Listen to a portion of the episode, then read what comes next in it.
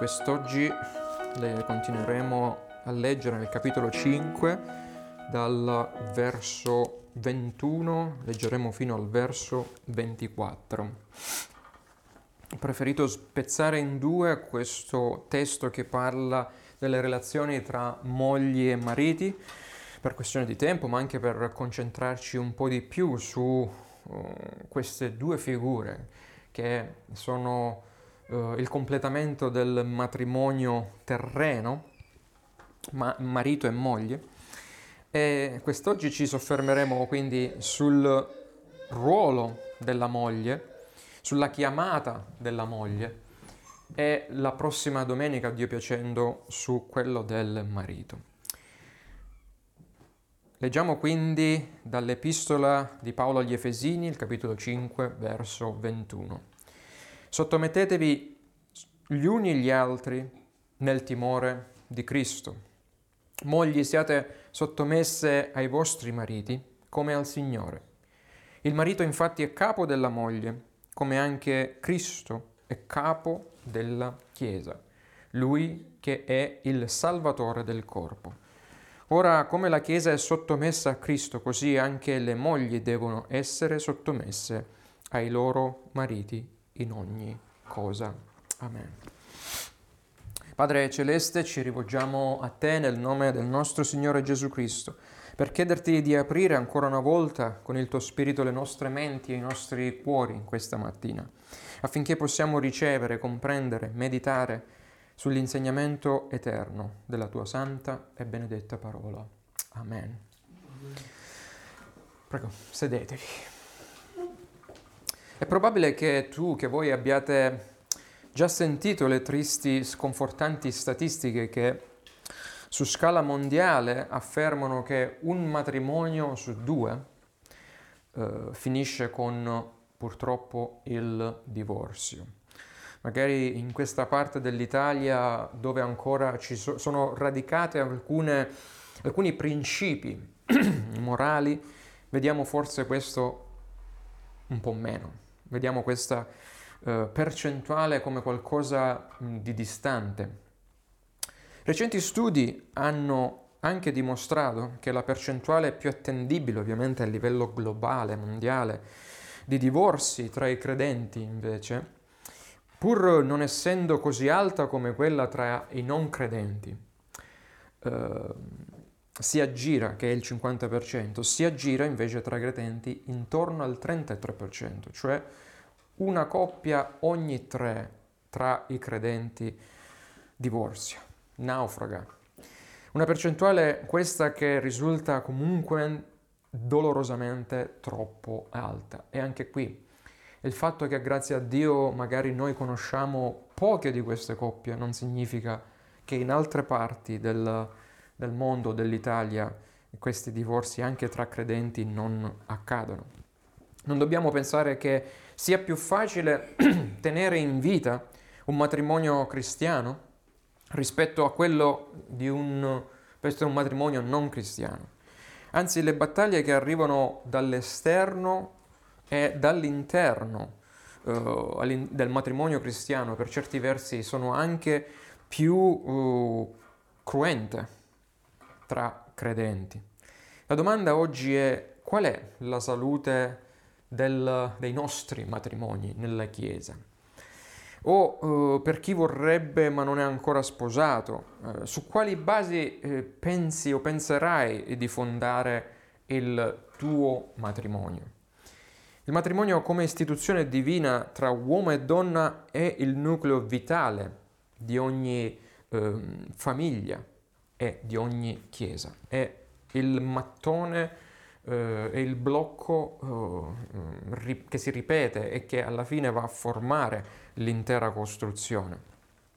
Ma affinché il matrimonio sia ciò che Dio ha stabilito che debba essere, ossia una prefigurazione terrena dell'unione celeste tra Cristo e la Chiesa, ci sono due binari fondamentali su cui uh, il matrimonio deve viaggiare se non vuole deragliare. No? Avete presente i binari? Il treno deve viaggiare su quei due binari, altrimenti deraglia.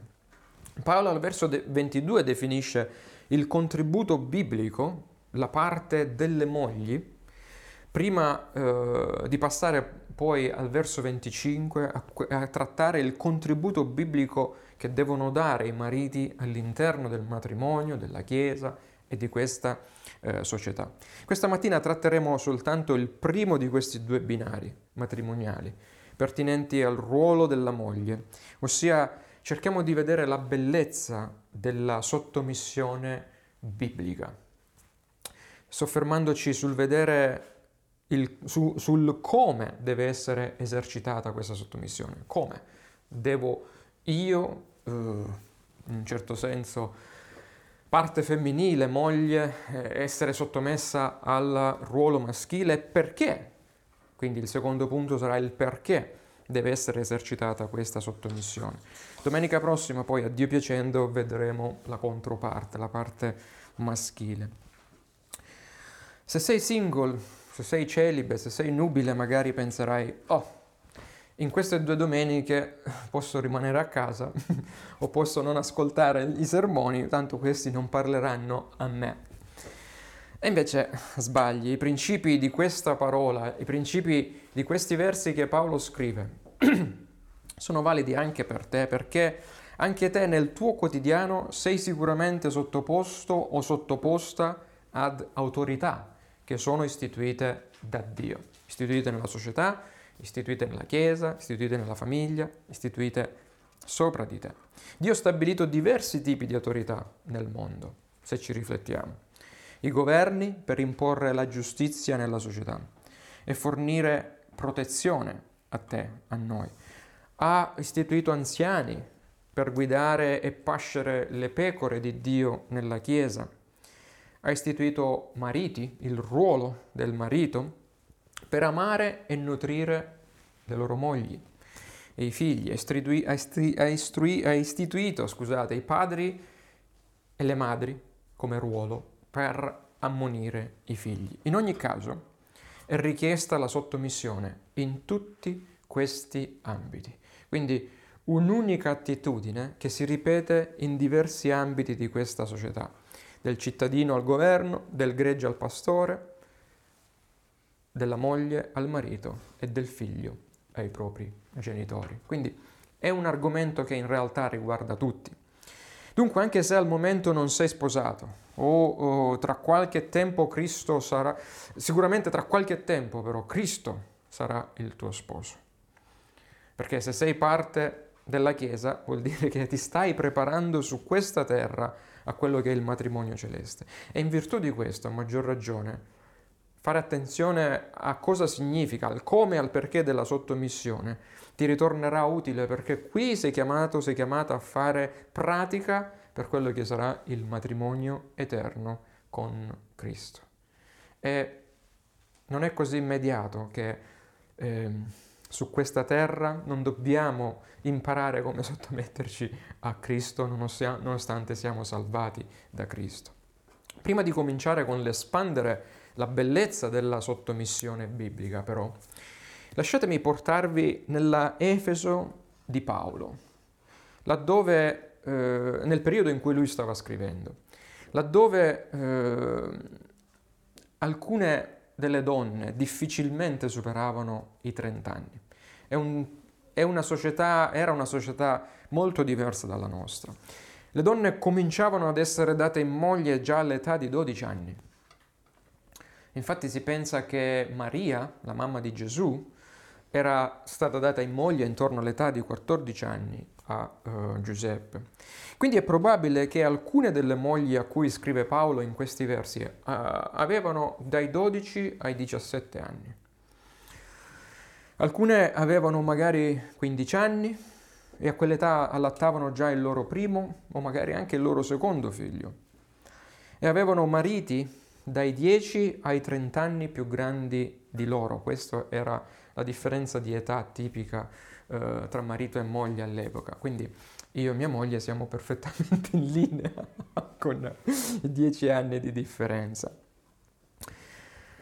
Altre mogli magari che stavano ascoltando, leggendo gli scritti di Paolo avevano intorno ai 25 anni. Esse potevano soffrire di vari problemi di salute, come ad esempio enfisema polmonare. Eh, sembra strano, ma non è solo una malattia dell'oggi legata al, all'inquinamento, ma il fatto stesso che queste donne cucinavano tutto il giorno con una casseruola sul fuoco e respiravano i eh, vapori dei carboni, queste creavano in loro questo famoso enfisema polmonare e quindi potevano avere questo uh, problema oppure potevano soffrire di letargia o stanchezza cronica dopo aver partorito il quarto, il quinto, il sesto figlio.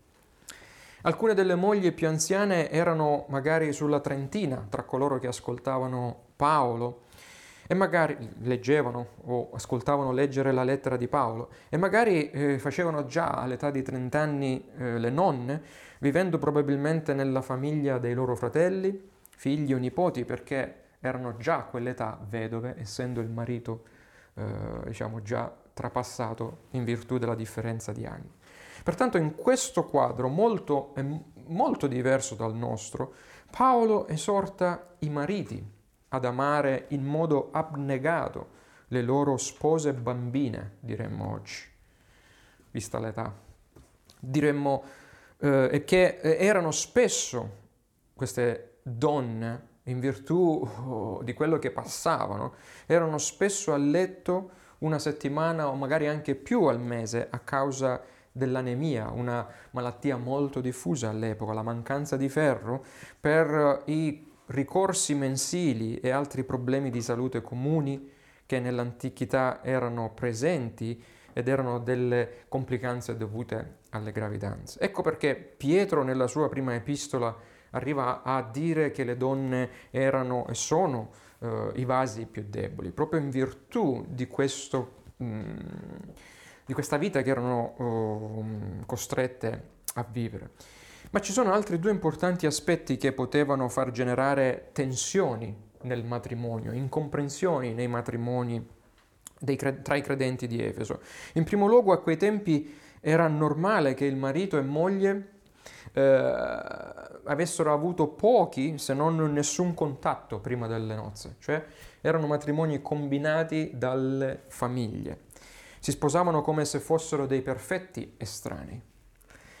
E specialmente nella pagana Efeso è ragionevole supporre, pensare che eh, sulla base di Prima Corinzi 7, quando Paolo esorta il coniuge credente a vivere in armonia con il coniuge non credente, e appunto Paolo stava scrivendo a coniugi eh, che avevano, eh, a credenti che avevano l'altro coniuge non credente. Poteva essere molto comune questo.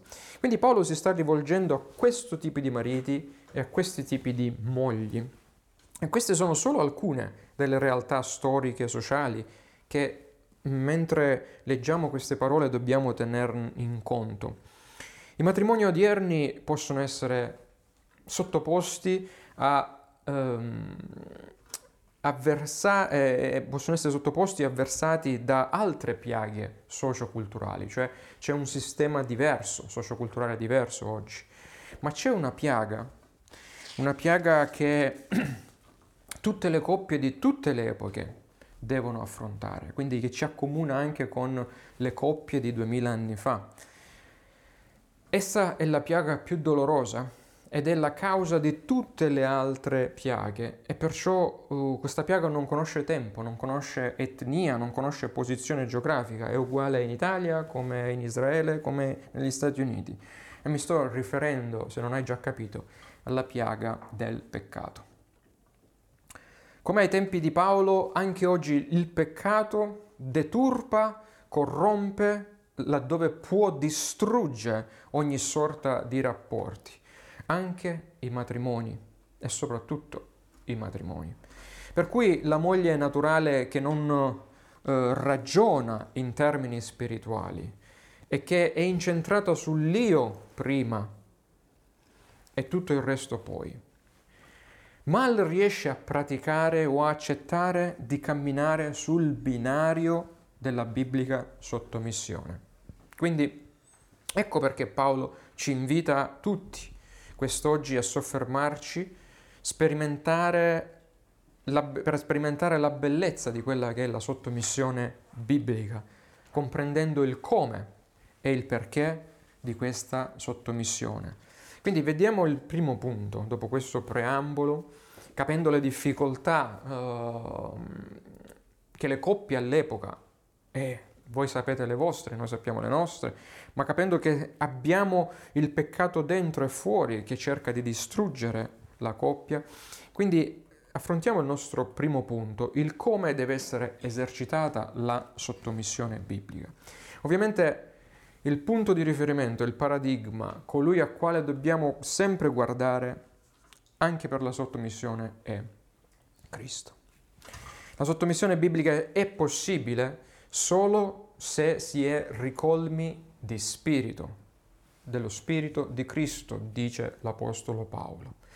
Questa è una chiave molto ma molto importante. Paolo al verso 22, se, se con il ditino vai sul verso 22, letteralmente nel greco scrive le donne ai loro mariti come al Signore, indicando che mentre ci si sottomette al marito, la donna, in realtà sta, si sta sottomettendo al colui che il ruolo del marito rappresenta, cioè il Signore. E, se avete ascoltato, le donne ai loro mariti come al Signore. È diverso dalla vostra traduzione.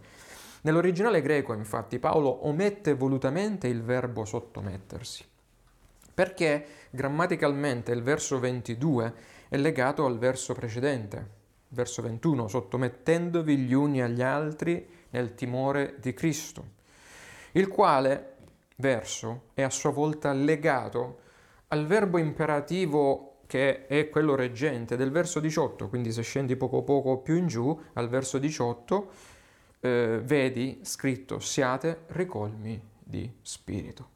Quindi questi tre versi devono essere letti insieme per capire quello che c'è nella, nella testa, nel cuore dell'Apostolo Paolo, che scrive che chi è veramente ricolmo di spirito, e se siete stati attenti la scorsa volta, essere ricolmi di spirito significa nient'altro che essere saturati della parola di Dio, quindi chi è veramente ricolmo di spirito cosa fa? Da cosa lo conosci?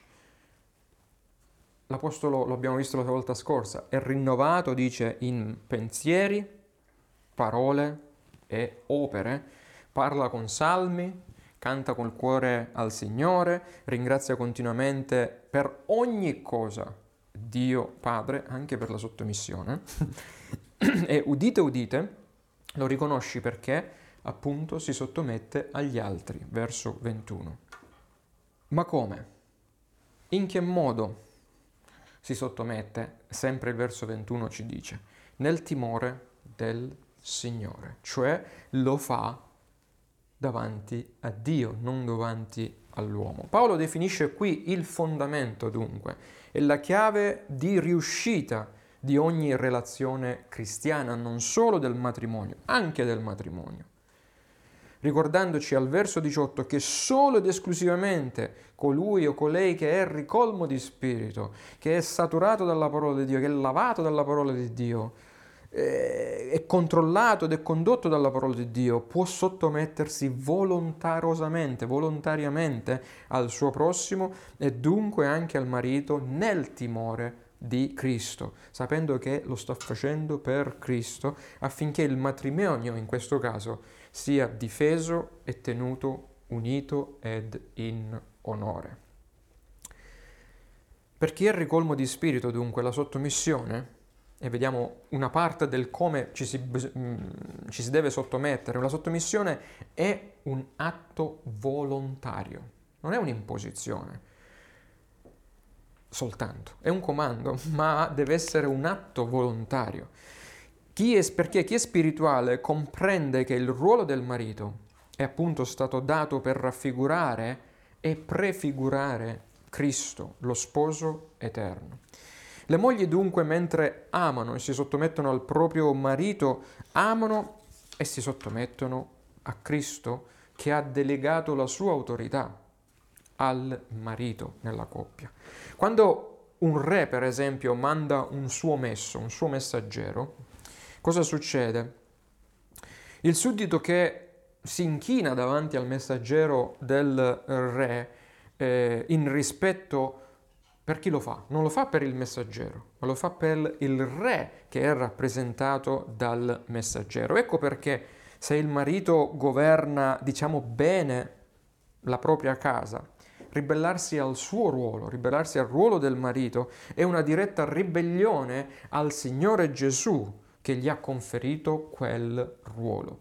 E vedete, se questo eh, diciamo, principio lo applicate in più ampia scala alla Chiesa, alla società, eh, vedete che la ribellione ingiustificata contro un'autorità è una ribellione contro Dio a qualunque livello essa sia fatta.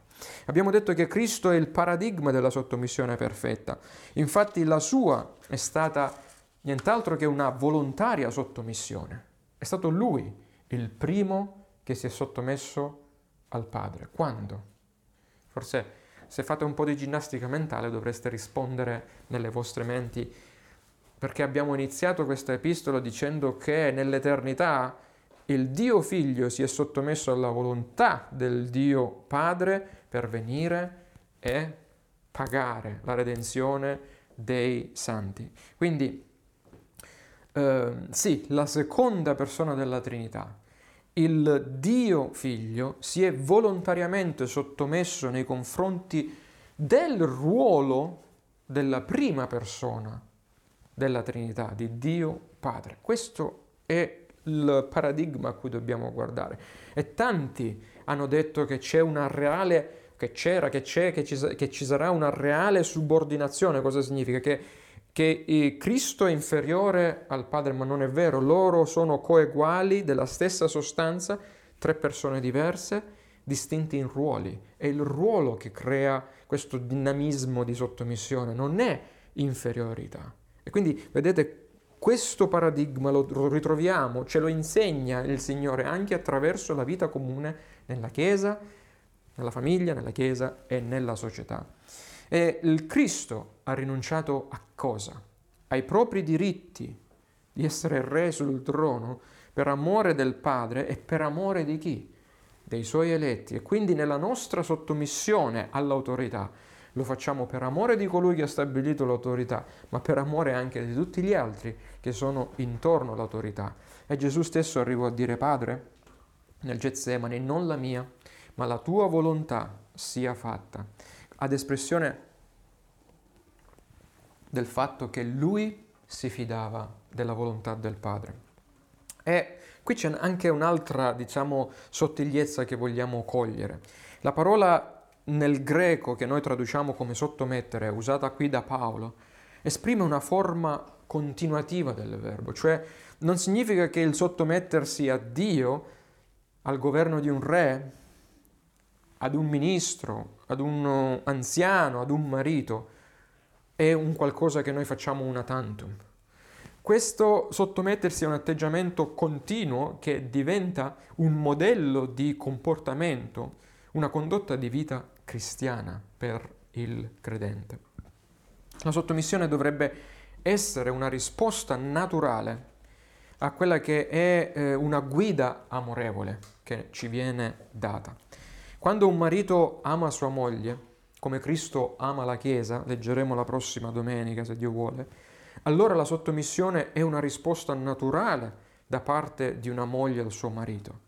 Ma è altrettanto naturale quando dobbiamo, siamo chiamati a sottometterci a qualcuno che non sta proprio poi eh, guidandoci come Cristo? Eh, mm, magari lì avremmo un po' più di reticenza a sottometterci. Però il punto è questo, che indipendentemente dal comportamento della guida, indipendentemente dall'amore del marito o dalla sua mancanza, alla moglie è comandato di sottomettersi come al Signore, dice Paolo. Ciò significa che la sua obbedienza a Dio, la sua accettazione del suo piano si tradurrà nella sua volontaria sottomissione al marito, qualunque sia la situazione. Vedremo poi l'eccezione eh, quale sia. Infatti la domanda penso che vi stia eh, nascendo nella testa adesso è ma bisogna sempre sottomettersi al volere del marito o all'autorità che abbiamo davanti a noi, sempre e comunque, anche quando ci incitano a fare eh, cose inique? Questa è una lecita domanda che da credenti maturi dovremmo uh, saper rispondere a questo. Il paragone come al Signore, sottomettersi all'autorità come al Signore. Ricorda alla moglie che c'è un'autorità superiore dell'autorità terrena, davanti al quale la moglie è responsabile. Giusto? Cioè mi sottometto al marito sapendo che quel marito è stato mandato lì dal Signore, ma la, l'autorità non delegata, la vera autorità è il marito. Quindi cosa succede? Che eh, se il marito o l'autorità di turno ci incita a fare qualcosa che è contro la legge di Dio o contro anche la legge civica, ovviamente noi eh, siamo tenuti a, tra virgolette, disubbidire l'autorità terrena per essere rimanere sotto l'autorità celeste. Per cui il principio basilare è che noi dobbiamo sottometterci sino al nostro, cioè al nostro prossimo, sino al punto in cui l'ubbidienza umana all'umana autorità comporta una disubbidienza a Dio. Cioè nel momento in cui per ubbidire a un marito una moglie deve disubbidire a Dio, lì in quel caso do- a chi dovrebbe ubbidire? Pietro eh, nel Sinedrio, quando gli fu negato di predicare Cristo, cosa rispose? Bisogna ubbidire a Dio anziché agli uomini. Quindi riuscite a capire queste dinamiche che sono molto importanti per il cammino cristiano e la santificazione nostra.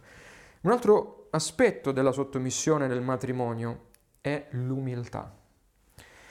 A tal proposito Paolo scrive Efes- ai Filippesi, capitolo 2, abbiate in voi lo stesso sentimento che è stato anche di Cristo, il quale pur essendo in forma di Dio, cioè pur essendo Dio incarnato, non considerò l'essere uguale a Dio qualcosa a cui aggrapparsi gelosamente, ma svuotò se stesso, ovviamente non si svuotò della natura divina, ma cosa fece? Aggiunse alla natura divina, dicono i teologi per spiegare questo uh, concetto abbastanza difficile, aggiunse alla natura divina Cristo, la natura umana, per vivere come vero uomo tra noi, prendendo forma di cosa?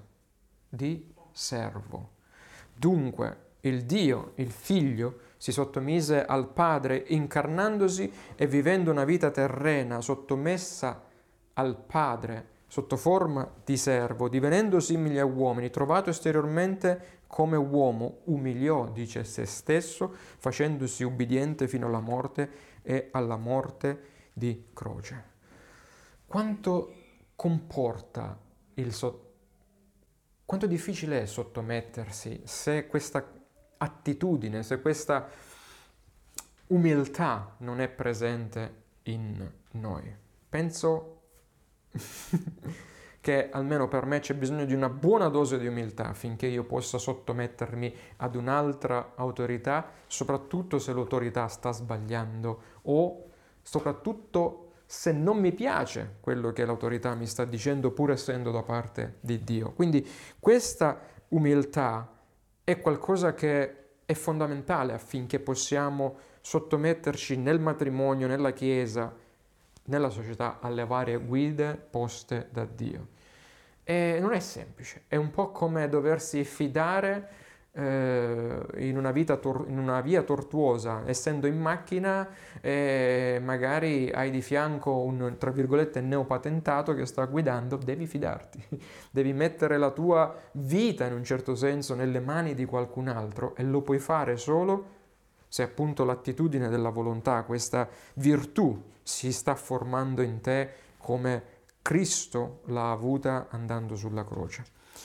Però c'è un altro ultimo aspetto della, del come della sottomissione. La sottomissione della moglie in realtà, che, che pratica qui, ha un fine eterno, cosiddetto fine escatologico, un fine del, del tempo che ancora non è arrivato. Dio vuole che i nostri matrimoni cristiani divengano ciò che devono essere, cioè una raffigurazione terrestre del matrimonio escatologico, del matrimonio vero celeste, cioè quello che noi viviamo qua, per quanto bello, magari brutto possa essere, ma per quanto bello possa essere in questo caso, non è altro che un pallido un eh, riflesso di, del meraviglioso matrimonio che siamo chiamati a vivere in cielo tra Cristo e la Chiesa.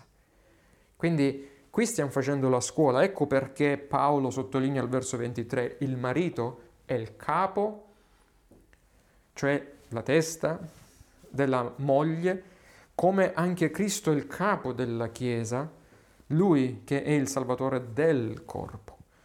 Ora, come la Chiesa è sottomessa a Cristo, così anche le mogli devono essere sottomesse ai loro mariti in ogni cosa. E abbiamo visto questo ogni cosa a cosa si, si eh, riferisce. Tu dirai, ma il mio marito, il mio matrimonio è un inferno in questo momento. Magari qualcuno penserà o sta vivendo veramente questo. Altro che una raffigurazione celeste. Sorelle, purtroppo però il vostro marito eh, non è Cristo. Il vostro marito non è senza peccato. E seppur voi aveste un marito al 100% simile a Cristo, c'è un problema che continua a rimanere nel vostro matrimonio e siete voi. Sì, perché eh, basterebbe già soltanto il vostro peccato per far diventare il vostro matrimonio un ring di combattimento. Infatti, proprio grazie al suo peccato, la Chiesa stessa fatica di sottomettersi a Cristo. Vedete l'analogia tra la Chiesa e il matrimonio. Fatichiamo tutti a sottometterci a Cristo, così come voi faticate a sottomettervi all'autorità di un marito eh, peccatore. Ma chi, qui sta la sapienza di Dio, che per far funzionare il matrimonio tra due peccatori ha detto non guardate a voi stessi, non guardate al vostro peccato, non guardate al caos che c'è tra di voi, ma guardate a Cristo che è il paradigma per entrambi voi. Cioè le mogli devono guardare a Cristo così come i mariti devono guardare a Cristo, perché Cristo ha delegato parte dei suoi ruo- due ruoli a tutti e due e devono funzionare insieme. E mentre la moglie, trovandosi nel ring imperfetto di questo matrimonio rissoso terreno, guarda giorno dopo giorno a Cristo e alla sua sottomissione al Padre, cosa fa? Guardando a Cristo la moglie sviluppa qui sulla terra quella che abbiamo definito la bellezza celestiale dell'amorevole sottomissione biblica. Qui impariamo quello che ci aspetta di là. Il marito invece, guardando a Cristo e al suo modo di guidare, di curare la Chiesa con amorevole autorità, ne apprende anche lui le virtù di guidare amorevolmente sua moglie e la sua casa. Cristo deve essere il paradigma di entrambi. Vedete, mogli, così come il figlio si è sottomesso al padre, per far cessare le ostilità, per ricucire la divisione, per riavvicinare il peccatore a Dio. Allo stesso modo voi, guardando ehm, alla sottomissione di Cristo e per i benefici eterni che quella sottomissione ha portato nella casa di Dio, nella Chiesa, con il vostro atto di sottomissione, Ecco perché è un binario essenziale per la vita matrimoniale, per la Chiesa e per la società, perché con il vostro atto di sottomissione potete riportare la pace e far cessare le ostilità e ricucire le divisioni anche nei vostri matrimoni, nelle vostre case, nelle vostre chiese. E badate bene che la vostra attitudine sarà vista e magari ripetuta anche dai vostri figli, perché loro vedranno voi come un esempio e impareranno a guardare a Cristo come voi guardate a Cristo. Dunque, avendo visto il come dovrebbe essere la sottomissione biblica, spirituale, volontaria, umile, escatologica, vediamo ora il nostro ultimo, secondo ultimo punto, il perché deve essere esercitata la sottomissione biblica. Perché è stata data proprio alla donna questo comando e non all'uomo? In un matrimonio la sottomissione della moglie al ruolo del matrimonio al ruolo del marito, scusate, non è un suggerimento da considerare, ma è un comandamento da obbedire. Come dice Paolo, infatti, il marito infatti è capo della moglie come anche Cristo è capo della Chiesa, lui che è il Salvatore del corpo. Vedete, ogni volta che Paolo affronta l'argomento della sottomissione nella famiglia, che sia in 1 Corinzi 11, Colossesi 3, e 1 Timoteo 2, si riferisce sempre ad un testo della scrittura in particolare. Dov'è questo testo? Avanti, dietro? Giusto nella prima pagina della Bibbia, diciamo forse anche la seconda, dipende dalla vostra Bibbia. Genesi 2 il quale stabilisce la sottomissione della moglie al marito e solo ovviamente al proprio marito, non a tutti i mariti, vediamo bene, sia chiaro, in base a cosa? All'ordine della creazione. Dio ha creato prima l'uomo e poi la donna, ma in base anche al modo, non solo all'ordine, al modo della creazione. Cioè la donna è stata tratta dall'uomo e non l'uomo dalla donna, e anche in base allo scopo della creazione, poiché Eva fu creata per essere un aiuto convenevole per Adamo. Ma attenzione, siccome Paolo punta alla Genesi, ciò fa del suo comando un argomento generale, un argomento permanente dalla validità universale. Non so se mi spiego che questa sottomissione dovrebbe essere praticata anche dai non credenti perché va indietro direttamente alla Genesi prima ancora della caduta e in nessuna, che nessuna cultura, in nessuna epoca può modificare. Vedete? È proprio alla radice insita della creazione. Quando Paolo ai Corinzi chiama in causa il velarsi della donna sottomessa, la donna che deve essere sottomessa, non lo fa fondando questo argomento nell'ordine creativo di Genesi. Non dice mettiti il velo perché così era in Genesi. Ciò avrebbe fatto del velo un segno di sottomissione universale, onnitemporale, che avre- tutte le donne avrebbero dovuto portare. Ma non è così. Paolo non lo radica lì in quel caso nella Genesi come invece fa in uh, Efesini 5. Il verarsi era un comando dato in conseguenza agli usi e costumi culturali del tempo e di quel popolo a Corinto. In quell'epoca in Corinto c'erano le prostitute e le ribelli femministe, diciamo le donne ribelli all'autorità, che sfoggiavano la loro indipendenza e il loro rigetto della sottomissione biblica radendosi il capo o camminando senza velarsi perché nella specifico di quella cultura il velarsi era un significato di sottomissione al marito e dunque a Dio. La sottomissione è prima di tutto un fatto di cuore e poi un atto esteriore, visibile. Oggi la sottomissione di una credente non la si dimostra attraverso un velo indossato non è che a casa succede di tutto, poi devo andare in chiesa, metto il velo ed è finito. E sono sottomessa a mio marito. Purtroppo a volte anche ipocritamente succede questo, ma la gioiosa sottomissione è quella beata attitudine che si dimostra vita naturale durante, sia in chiesa che fuori dalla chiesa, e dappertutto, e soprattutto, scusate, nel chiuso del proprio cuore. Cara sorella, moglie laddove nessuno vede, ma Dio vede, perché ricordati, anche se la nostra sottomissione al marito è forzata, ci sforziamo di farla, non volontariamente, ma come un peso, Dio vede questo. E ovviamente è come se io mi stessi sottomettendo a Cristo in maniera come un peso da farsi, non volontariamente. La sottomissione è stata data per il rispetto dei ruoli definiti da Dio.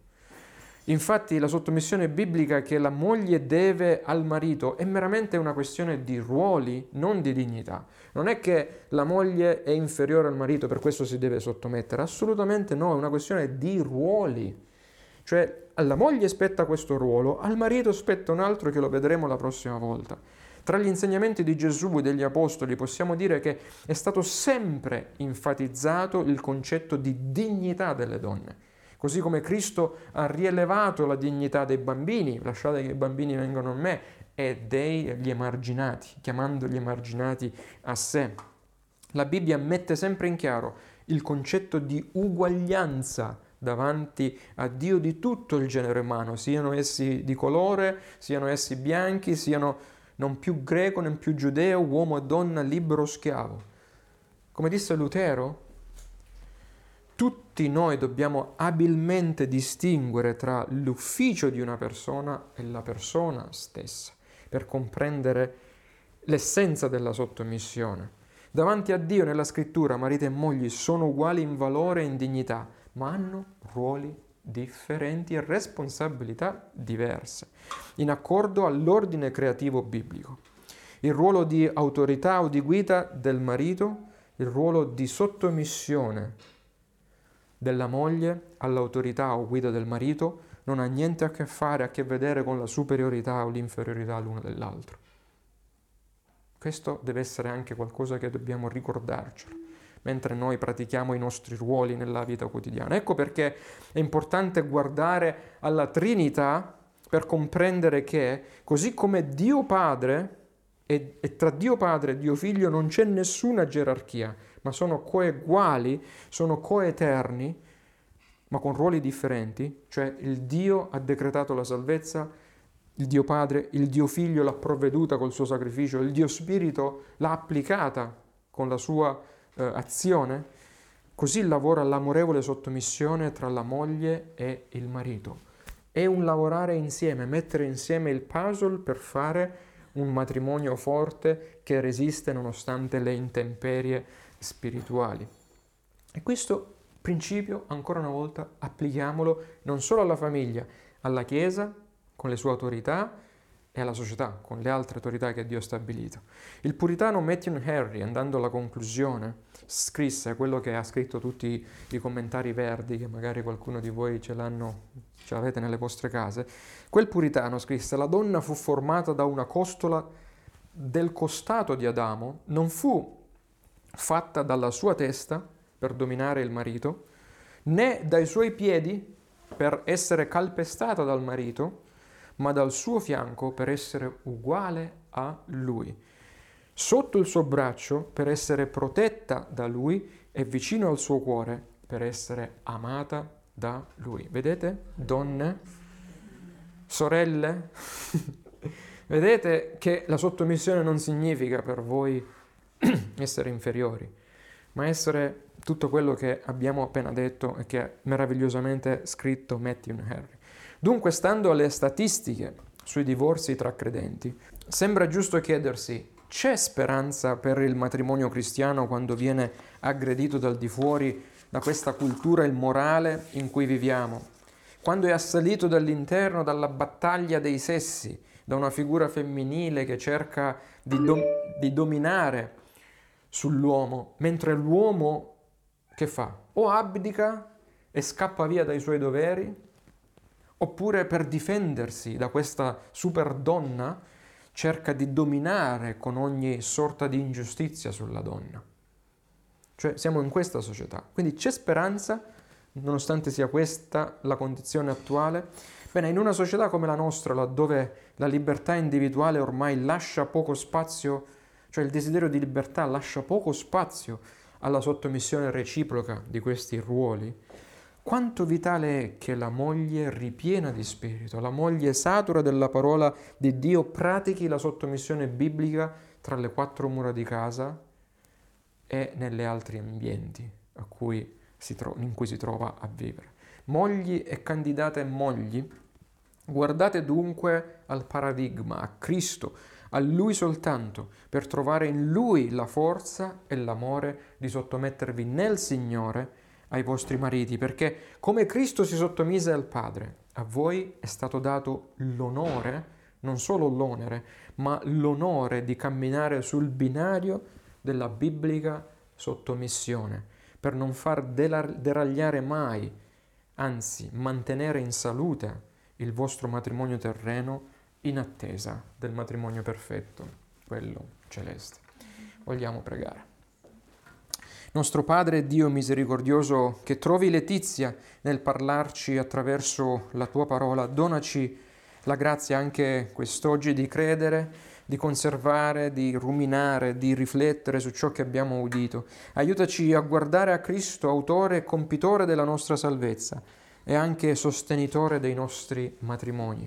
Aiutaci a camminare non solo nell'amore, nella luce, come abbiamo visto nelle scorse domeniche, ma anche nella sottomissione, in modo che possiamo perseverare nel nostro cammino terreno senza vacillare, portando gloria e onore al tuo santo nome, nella nostra nuova identità in Cristo Gesù, nostro Signore, nel cui nome noi ti preghiamo.